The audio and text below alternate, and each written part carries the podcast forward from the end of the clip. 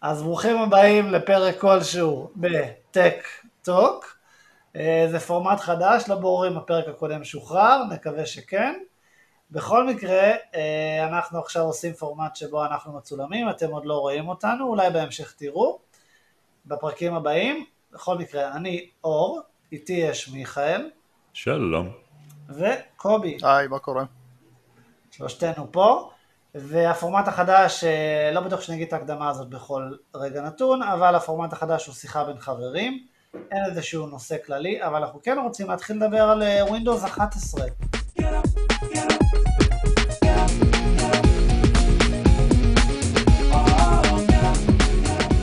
שמיכאל טוען שהבטיחו לו שזאת תהיה, ה-Windows האחרון היה עשר. הבטיחו, הבטיחו, הבטיחו, אני זוכר את זה במפורש, ש-Windows עשר יהיה מהדורת הווינדוס האחרונה. באיזו בחינה? שמעכשיו ועד עולם זה יקרא ווינדוס עשר, ופשוט יהיו עדכונים, עדכונים, עדכונים שקופים כאלה, שלא סופרים את המספר שלהם כל כך. רגע, אז אתה רוצה להגיד לי שהווינדוס הבא תכננת שיהיה ווינדוס עשר מונטנה, ווינדוס עשר ויומינג, ווינדוס עשר ניאגרה פולס. הם אפילו לא נותנים להם שמות סקסים כאלה, הם קוראים לזה Creators Release שש תשע חמש שבע או דברים כאלה. אז איך אני אבדיל? אז זהו, זה העניין שהאסטרטגיה הקודמת שלהם הייתה שאתה לא תבדיל, אתה תדע שאתה על ווינדוס עשר, ווינדוס עשר הוא מדהים והוא משתפר מיום וליום. באיזה גרסה אתה של ג'ימייל? אתה לא יודע, נכון? יום אחד אתה רואה עדכון.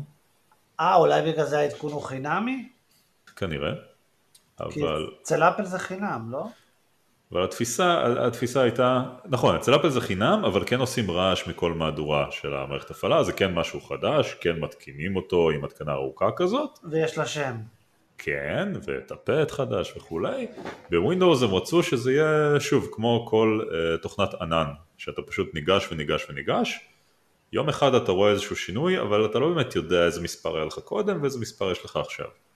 מה בעצם הרעיון מאחורי זה שאתה בעצם מחביא מהמשתמש? כאילו אף פעם לא חשבתי על זה האמת. מה הרעיון? זה מוריד לך את החרדה. אתה מתחיל לחשוב על מערכת ההפעלה כשירות.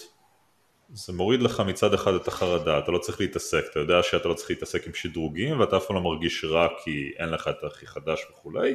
מצד שני, זה כבר מכין את הקרקע למודל שבו אולי תשלם חודשית על ווינדוס בתור שירות.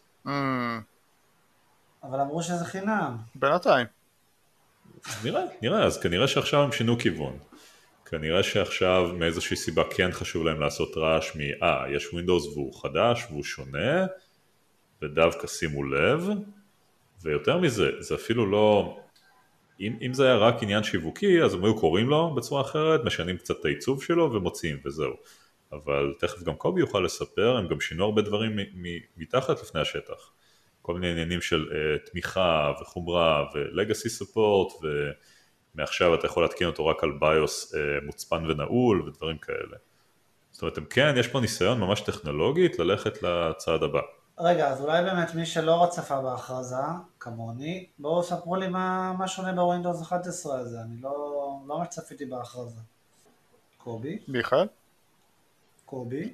קובי, אה, אני יכול להתייחס רק לנקודה אחת, כי גם אני כמוך לא צפיתי, לא צפיתי בהכרזה, אבל אני כ... יוצא לי להשתמש לא מעט בעצם ב... באיזה פיצ'ר שהם הכניסו בווינדוס עשר לפני בערך שנה, שמספק טרמינל מלא של אובונטו, לינוקס בתוך uh, מערכת ההפעלה, ובעצם הגרסה החדשה של אחת עשרה אמורה לספק uh, גישה יותר נרחבת לטרמינל הזה, בין היתר אמורה אפילו לדעתי בחלק מהמקרים לספק ממשק גרפי לדברים מסוימים, שזה מאוד נחמד. תסביר, אני לא מבין את העניין של האובונטו הזה. Uh, אני יכול uh, לומר שזה נקרא בצורה רשמית ה-Windows Subsystem for... קצת... Windows Subsystem for Linux, סליחה.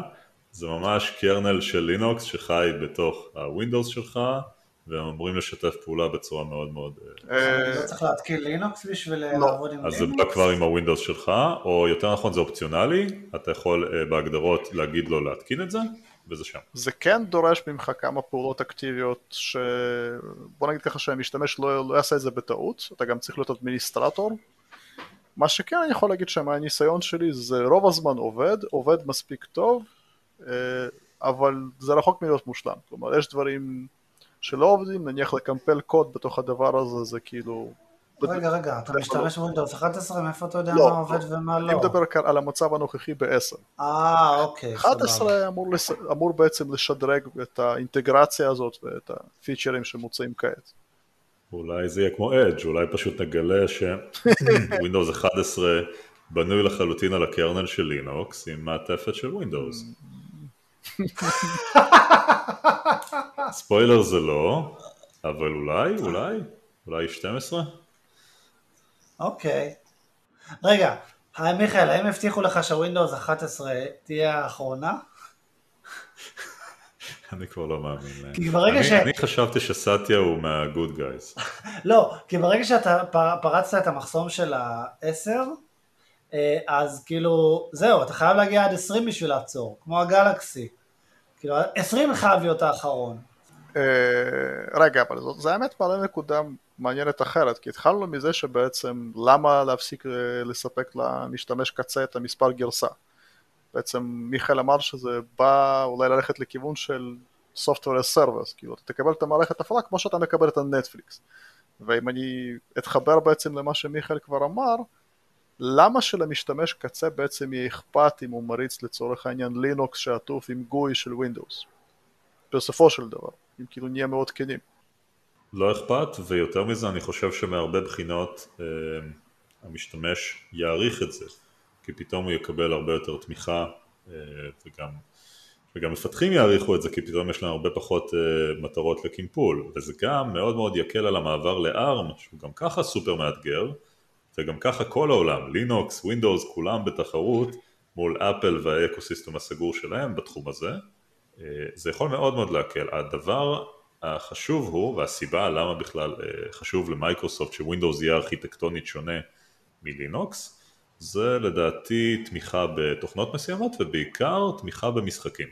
היום אחד המנועים הכי חזקים שהם המוט כביכול, כן, מה שמונע אדפטציה של לינוקס על ידי מרבית המשתמשים, זה תמיכה גם בכל מיני תוכנות, למשל כמו של אדובי, וגם תמיכה במשחקים. רצים על DirectX שתים עשרה לצורך העניין, לא עובדים בצורה חלקה על לינוקס, בלי כל מיני טריקים ודברים שאף פעם לא עובדים ב-מאה אחוז, וזה מה שעושה את הבידול, כי ברגע שווינדוס יהיה פשוט מעטפת על קרנל של לינוקס, אז מה בכלל מונע ממך להתקין אובונטו וזהו. אבל אתה גם יכול לקחת את זה קדימה ולשאול עד מתי משחקים ירוצו פיזית על גבי חומרה, למה שמשחק לא ירוץ כמו שנטפליקס רץ? זאת גם שאלה, ואז בעצם המחשב... אני חושב שאנחנו רחוקים מהשאלה. לא, אנחנו לא רחוקים, אבל הנקודה היא, המחשב הופך להיות לאיזשהו טרמינל עם גוי, מאוד מאוד בסיסי, כשכל ה-heavy lifting נעשה במקום אחר בכלל, על חומרה יהודית ומערכת הפעלה יהודית. אני מבין מה אתה אומר, שנייה רגע מיכל, אני מבין מה אתה אומר, אבל העניין הוא שתחשוב, שאפילו התחילו לעבוד עם Steam ב-macOS, בגלל עניינים כספיים, כלומר, אנשים רצו גיימינג שלא יברחו לפי סי, אז שמו מק, וה, וגם אופטימיזציה הייתה בהתאם. אני לא חושב שמי שעכשיו ישקיע באופטימיזציה של לינוקס, כאיזשהו מתכנת, מסרב לעבוד עם ווינדוס או משהו כזה. או שאולי לא הבנתי אותך. לא, אני, אני מתכוון שאני, כמו שאני רואה את זה, הכל עובר יותר ויותר לסטרימינג. נניח, פעם היה מאוד מקובל אה, לצפות ב...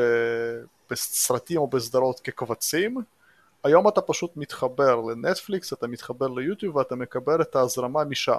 אין לך שמץ של מושג בפועל, מה התשתית שבה... מה החומרה, החומרה, כן. אז ככה, אפשר לפרק את זה לשניים.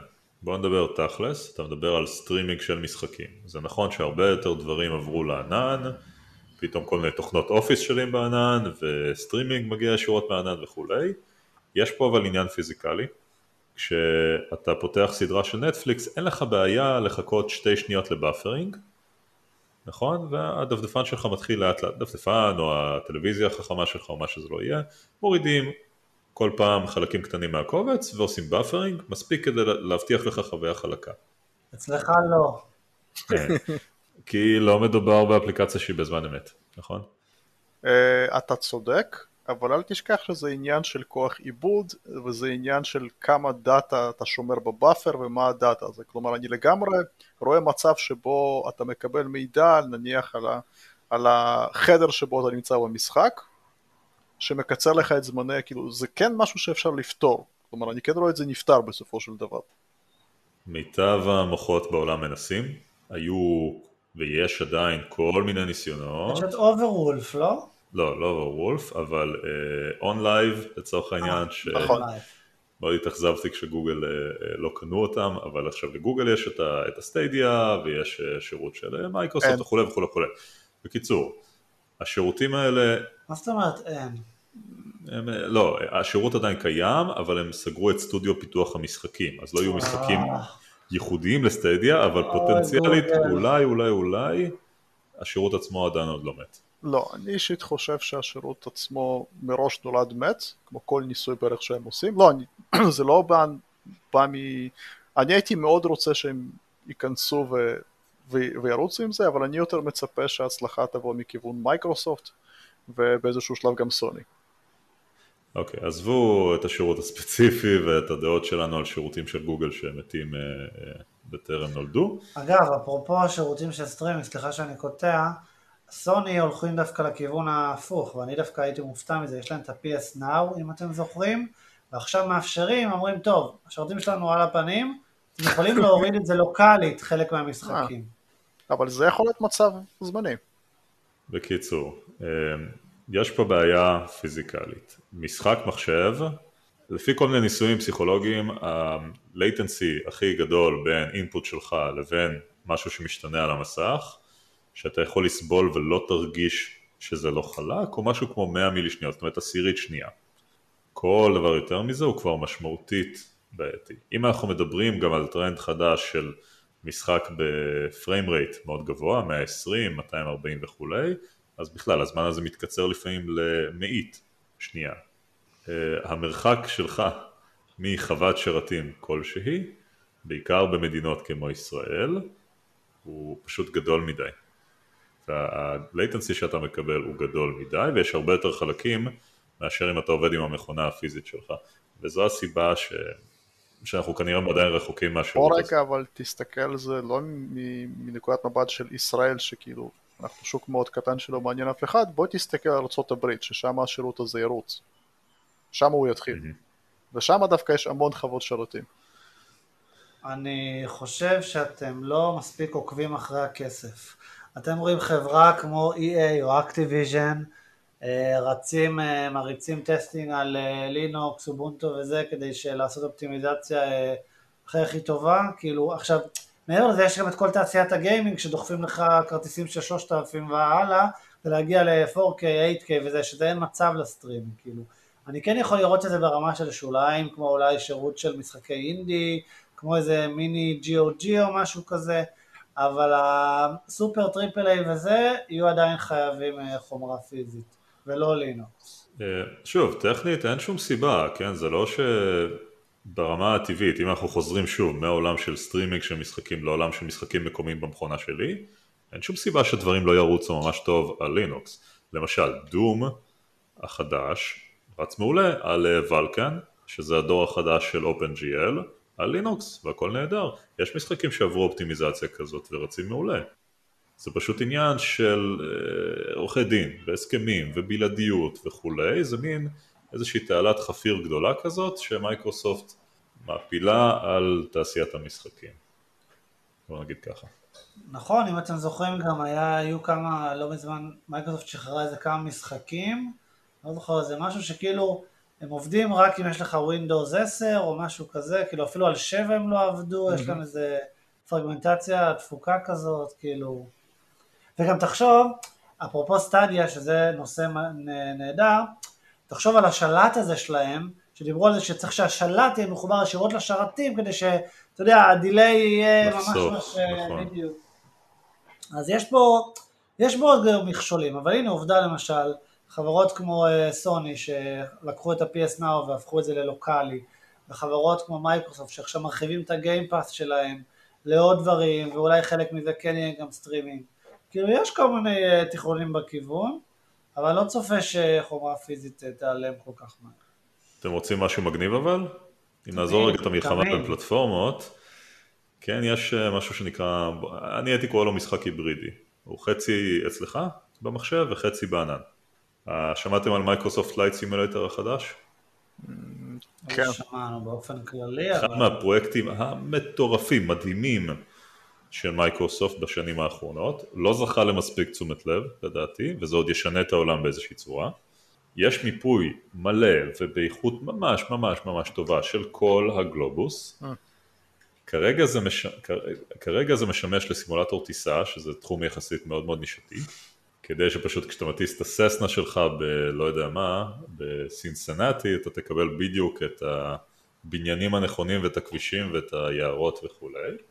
וכל הסביבה הזאת, מטבע הדברים, לא יכולה להיות מוכסנת על שום מכשיר, היא ענקית, ואתה מקבל אותה בסטרימינג מהשרתים של Azure. זה בעצם במידה מסוימת פרסומת, השירותי הענן של מייקרוסופט. רגע, רגע, אני לא יכול לשחק מייקרוסופט סימולטור בלי אינטרנט? ממש לא, וממש כל שנייה, המפה כביכול שלך נטענת מהאינטרנט.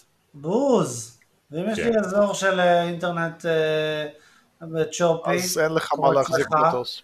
כן, אבל פה הפעם זה לא עניין של די אר אם, זה עניין של ממש, הם צריכים את זה ברמה הטכנולוגית, כדי לספק לך, תחשוב שכל, בכל רגע נתון יש כמה גיגה בייטים של מידע, שאתה חשוף לו רק כדי להסתכל ימינה שמאלה איפה שאתה נמצא כרגע. אבל, וזה עובד סימלס או שיש לגים? זה עובד סימלס עם הרבה, עם, עם הרבה אופטימיזציה טכנולוגית שעשו. אם טסת עכשיו קילומטר לאיזשהו מקום אחר, כבר הספקת להוריד עוד כמה מאות או, או אלפי מגבייטים כדי לאפשר את זה, בסדר? מצד שני, דברים שצריכים להגיב הרבה יותר מהר, כמו המודל של המטוס שלך, ודברים כמו תאורה וכולי, זה קורה במחשב שלך עדיין. אוקיי. אגב, אם אנחנו כבר מדברים על הנושא הזה, זה האנדרסל של המאה, כי למייקרוסופט יש עכשיו דגם הכי טוב בעולם, בכמה רמות של כל כדור הארץ. ושוב, הם משתמשים בו כרגע רק לשימוש האזוטרי הזה של סימולטור מטוסים. אז שלא יעלו את זה לסקיינט או משהו. לא, מחר, אתה יודע, הם יעשו פשוט משהו כמו, כמו שירות Second Life כזה, כן, שאנשים יכולים פשוט להסתובב על גבי כדור הארץ, או יתחילו למכור את זה לכל מיני משחקים, כדי שתוכל לעשות ג'י טי איי כזה, אבל בעולם האמיתי. או שיתחרו בווייז. כמו, מה, מה זאת אומרת? יעשו שירות של ניווט. זה לא עניין של ניווט, זה עניין של לרנדר לך מציאות שהיא מאוד מאוד דומה לכדור הארץ האמיתי. אוקיי. כולל אבל... שכבות של מזג אוויר אמיתי, מיפוי, אבל לקחת, לוויין. אבל לקחת משהו ממש נישתי, אתה רואה את אי איי עושים משהו כזה, אתה רואה את סוני עושים משהו כזה, אפילו השרתים שלהם, השרתים של סוני כל כך גרועים, שאפילו אמרו טוב, תשמרו את זה לוקלית, עזבו אותנו.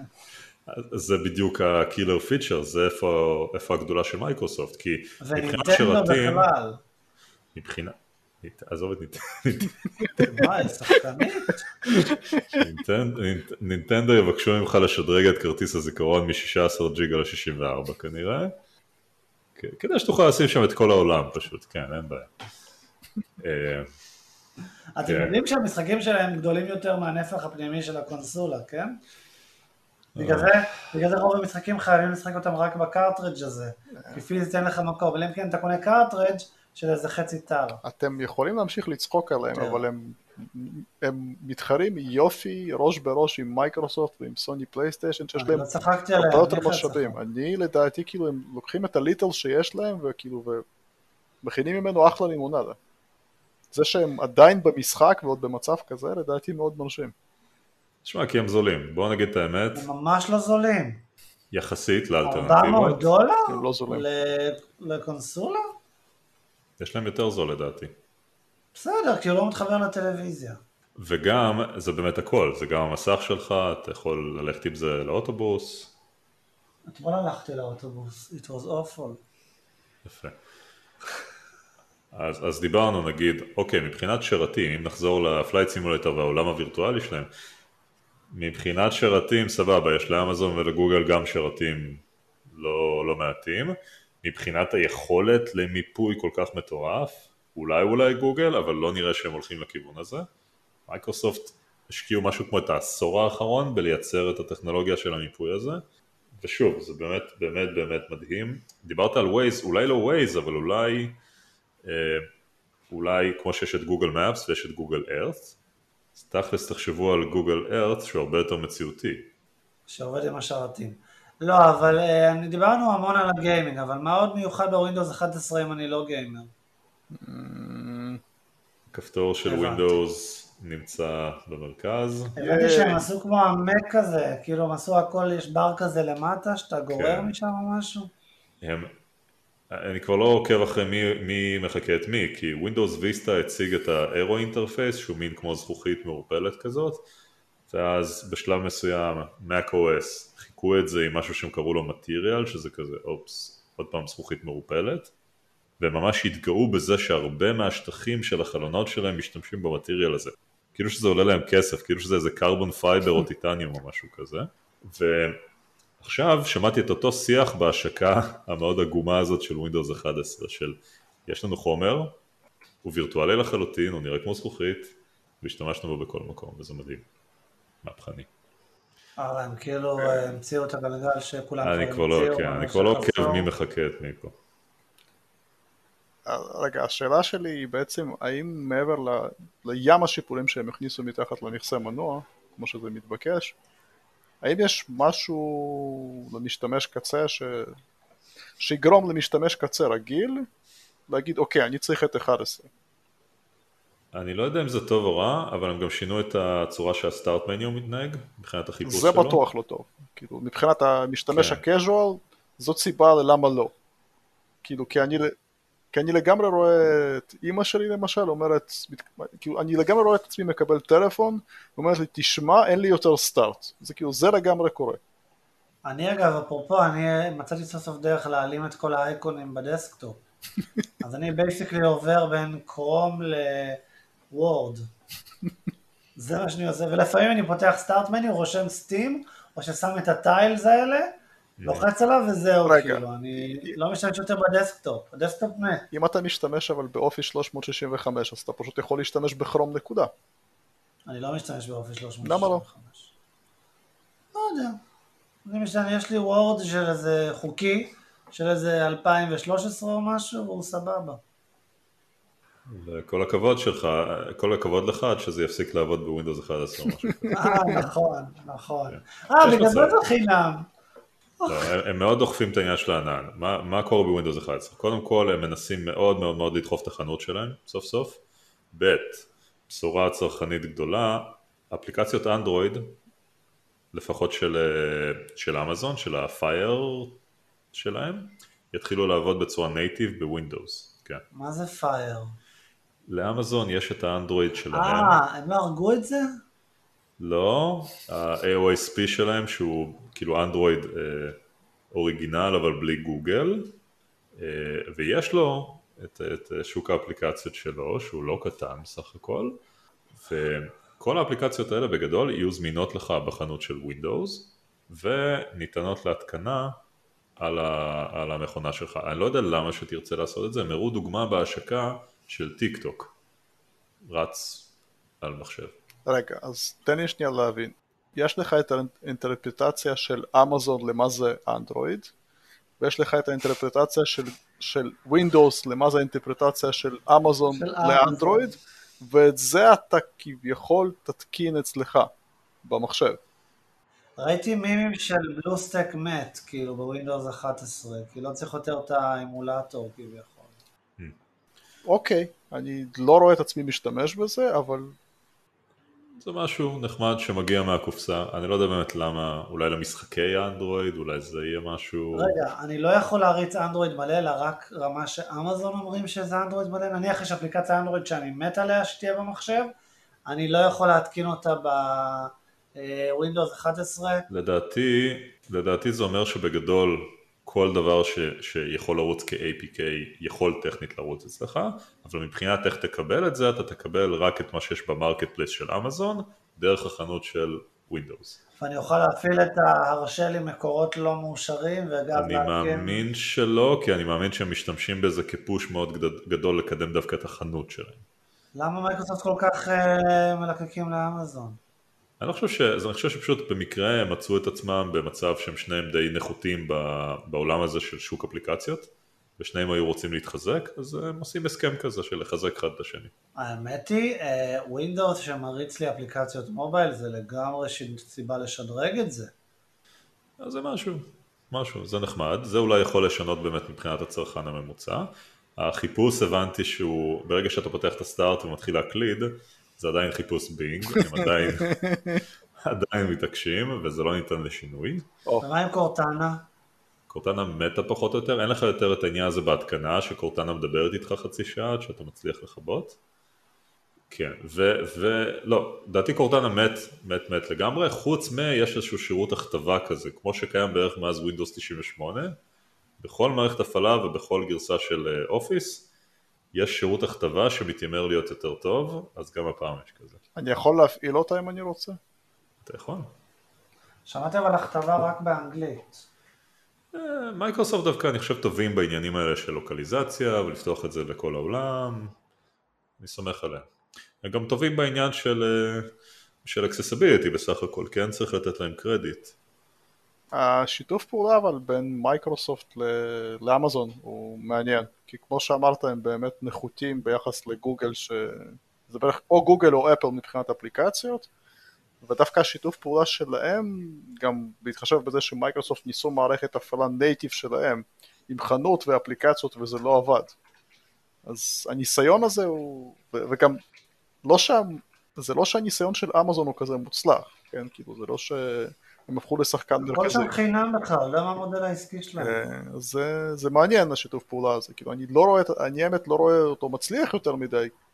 הנה, אני עכשיו נכנס פה לאיזו כתבה ב-The Verge, מייקרוסופט אחת עשרה, will be able to sideload Android apps.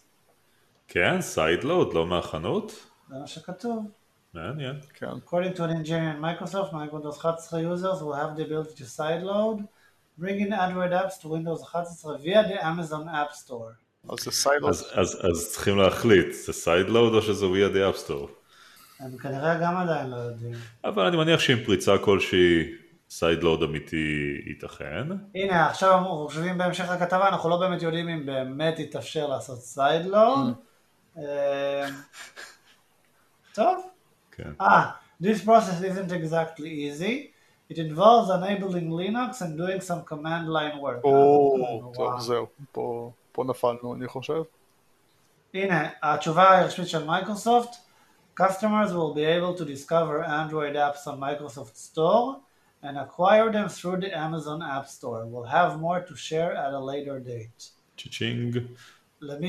למי שלא הבין מה אמרתי, אז מייקרוסופט אומרים, אפשר להוריד אפליקציה של אנדרואיד מהחנות של מייקרוסופט, מידע נוסף יינתן בהמשך, כלומר, אולי באמת כמו שמיכל אמר, יש לך את ה-איי פי קיי, אולי הוא יסכים לעבוד ואולי לא.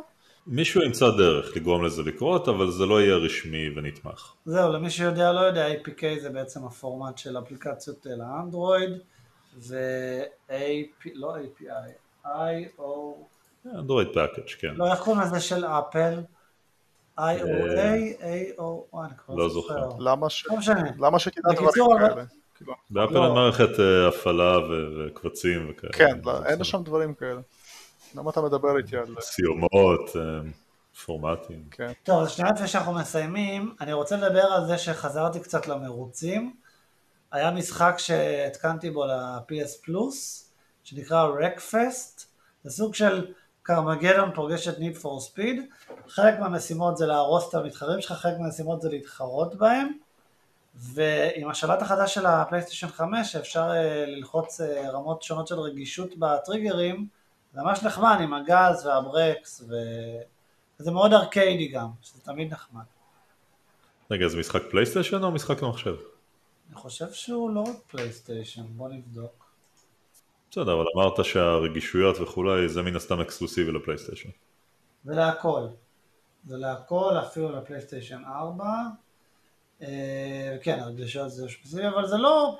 הקטע שהוא מאוד ארקיידי, כלומר, אתה מתחיל, יש לך ממש מסכים, אתה לא מסתובב בעיר כמו איזה Need for Speed שתיים או Forza Horizon, אתה מסתובב, אתה יש לך מסכים, אתה בוחר, עושה את הלג, מתחרב, ואז אתה יכול לשפר את המכונית שלך ממש בעזרת של כמה לחיצות, להמשיך לרייס הבא. זה נחמד. כן, שמעו, יש, אנחנו בתקופה ממש הזויה, נכון? כי, כי מצד אחד, קרוס פליי נפתח הרבה יותר, כן? שאפילו, אפילו סוני, למיטב הבנתי, פותחים את היכולת לשחק עם שחקנים של פי סי או אקסבוקס. לא נכון, משחקים, אבל כן, הם יותר... קצת יותר, כן? הולכים לכיוון. כן. מייקרוסופט, בכלל אומרים, לא אכפת לנו, אקסבוקס, ווינדוס, עלינו. אם אתם משלמים על הגיים פאס, שלמו אפילו במקרר שלכם. כן, וזה מצד אחד, מצד שני הם פותחים את החנות שלהם גם למשחקי אנדרואיד בכלל, ומצד שני יש להם גם שירות של סטרימינג, שאולי יצליח ואולי לא, ומשהו שלא דיברנו עליו, גם החנות החדשה של Windows אחת עשרה, גם יהיה לה מודל תמחור הרבה יותר אגרסיבי, זאת אומרת, ה-revenue share שלהם למפתחים יהיה הרבה יותר גבוה, וגם הם יאפשרו לך סליקה לא רק בעזרתם, אלא בעזרת מגוון של שירותים. אז הם מנסים גם לחגוג על העניין הזה של לתת יותר ויותר ליוצרים. אני יכול לגלות לך שסמסונג נראה לי עד היום נותנת מאה אחוז לדיבלופרס, וזה לא הכי עזר להם. כן. כן, אבל מצד שני, אתה יודע, אתה לא יכול להשוות אותם למייקרוסופט. נכון, אם אתה רץ על כל מחשב ועוד זה חינם, אה, זה מתחיל להסביר למה באמת זה חינם, כי הם באמת בונים על הרבה יותר added services. האמת לא ברור אם זה באמת חינם, זה שדרוג חינם למי שכבר קנה את Windows עשר בתקופה מסוימת, אבל יכול להיות, אני לא יודע אם לקוות לזה או לא, אבל אם הם יצליחו לשנות את המודל העסקי של Windows להיות יותר שירותים, יכול להיות שזה יהפוך לחינם לגמרי. ואז אולי באמת הגרסה הבאה תרוץ גם על האקסבוקס? אולי אם ינסו לטשטש את הגבולות, כן. מעניין. מעניין. טוב, אנחנו ממש הגענו לסיום, אז מה שכל אחד ייתן איזשהו משפט על uh, תחזית, פחדים או משהו על ה-Windows אחת עשרה, קובי תתחיל. לי דווקא נראה שזה הולך להיות עדכון טוב, פרט, לה, פרט לעניין של הממשק. אני חושב שהם צריכים להפסיק לנסות לשנות אותו, כי יש להם ממשק שאנשים מכירים ועובד, ושיתמקדו בכל המסביב. אני מסכים, לשנות הממשק זה very big step. יאללה מיכאל, שוט, שאתה רוצה להגיב לקובי. אני מפחד, מייל הממשק, כן, זה בסדר לעדכן, אבל אני מפחד שווינדוס אחת עשרה קורה מהסיבות הלא נכונות. אנחנו רואים כל פעם כזה גרסה טובה של ווינדוס וגרסה לא טובה, וממה זה נובע בשורש לדעתי?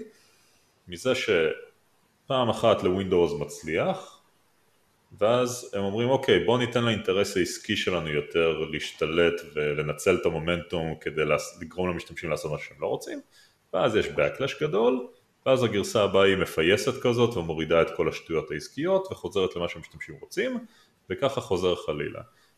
אני מרגיש שאנחנו עדיין על הגל הזה. Windows אחת עשרה לדעתי לא יהיה מאוד אהוד, בטח לא כמו Windows שבע ו-Windows עשר. אני מתחבר למה שמיכאל אמר, מי שפספס בין השורות הוא מפחד משלנו פה עוד Windows שמונה, למי שזוכר או לא רוצה לזכור, אבל אני חושב שגם מייקרוסופט דיברו על זה בהכרזה, שהם אומרים, אוקיי, אנחנו מבינים שיש אנשים שיש להם מסכי טאץ', יש אנשים שאין להם מסכי טאץ', הבנו את זה גם בווינדוס עשר, אנחנו לא מתקדמים, משתדל לא לפגוע באותם משתמשים במעבר הבא, אבל אני כן, שנייה רגע מיכל, אבל אני כן, אני כן חושב חיית התוכנה, שמייקרוסופט צריכים מאוד להיזהר, הם הרסו לי את המחשב רק פעמיים עד כה, בעזרת עדכוני תוכנה של ווינדוס. לא, לא, הם הרסו לי את המחשב. לא, הם מחקו, לא הליבוט, כלומר, הם דפקו איזה דרייבר במודם, ורק כאשר הוצאתי אותו פיזית מהמאדרבורד, המחשב עלה בוט. הם לא הרסו את המחשב. הם ניקו, ניקו לך. הבעיה הייתה אצלך. עובדה שאחרי שאתה במחשב המקומי שלך, הוצאת את מה שהיה צריך, הכל חזר לעבוד. אתם צודקים, אני הסתכלתי על זה לגמרי לא נכון. תודה מה. Making the world a better place. קובי? אני אתייחס דווקא למה שמיכאל אמר. זה דווקא עניין מעניין, שכאילו שהתחושה שלי שלפחות במק, ואני לא משתמש במק, יש יותר אחידות ויש סוג של כיוון מאוד מוגדר של לאן הם רוצים להגיע והשירותים שהם רוצים להוסיף. ובווינדוס פעם אחרי פעם באמת יש את העדכונים המוזרים האלה שהם כאילו all over the place, שתחושה היא שבאמת המחירות לקחו את המושכות וכאילו ו... והביאו את זה לאיזשהו מקום שלא קשור לחזון או... אז צריך להוציא עוד גרסה כדי שתתקן. כן, לטוב, לטוב ולרע, במוצרי תוכנה של אפל אתה מרגיש את הפרוגרסיביות. כל פעם זה כמו, כמו שהיה קודם, רק עם עוד כמה שיפורים. ופה זה לא, זה ימינה, שמאלה, ימינה, שמאלה. אגב, דיברתם על, כאילו מכירים בעובדה שיש טאץ' ויש לא טאץ'. ב, ב, ב, זאת אומרת, למדנו לקחים בווינדוס שמונה, אבל מצד שני, הזיזו את כפתור הווינדוס למרכז לטובת משתמשי הטאץ'. יש עדיין ג'סטר uh, כזה של swipe from the left, בדיוק כמו ה-charms bar, שכולנו זוכרים לטובה או לרעה. לא יודע, לא יודע, נראה. אז אם, אם קוראים בין השורות, קובי לא ממליץ לעדכן אותה, Windows אחת עשרה ב-Day אחת, וגם מיכאל. בקיצור, תנו לאחרים, תתגלחו על זקנם של אחרים שרצים לעדכן ב-Day אחת, ותבינו מה קורה. אז בסוף לא היה כל כך פרק ספונטני, היה פרק על Windows אחת עשרה, וזה בסדר גמור. אנחנו שמחים שהייתם איתנו. אני אור, איתי מיכאל. ביי ביי. וקובי. יאללה, ביי. אני מזכיר שאפשר למצוא אותנו באתר טק טוק נקודה סי או נקודה איי אל, זה T-E-K-T-O-K, ובקבוצת פייסבוק, טק-טוק, דברו על טכנולוגיה וגיימינג. מחכים לראות אתכם בדיונים שם. ביי.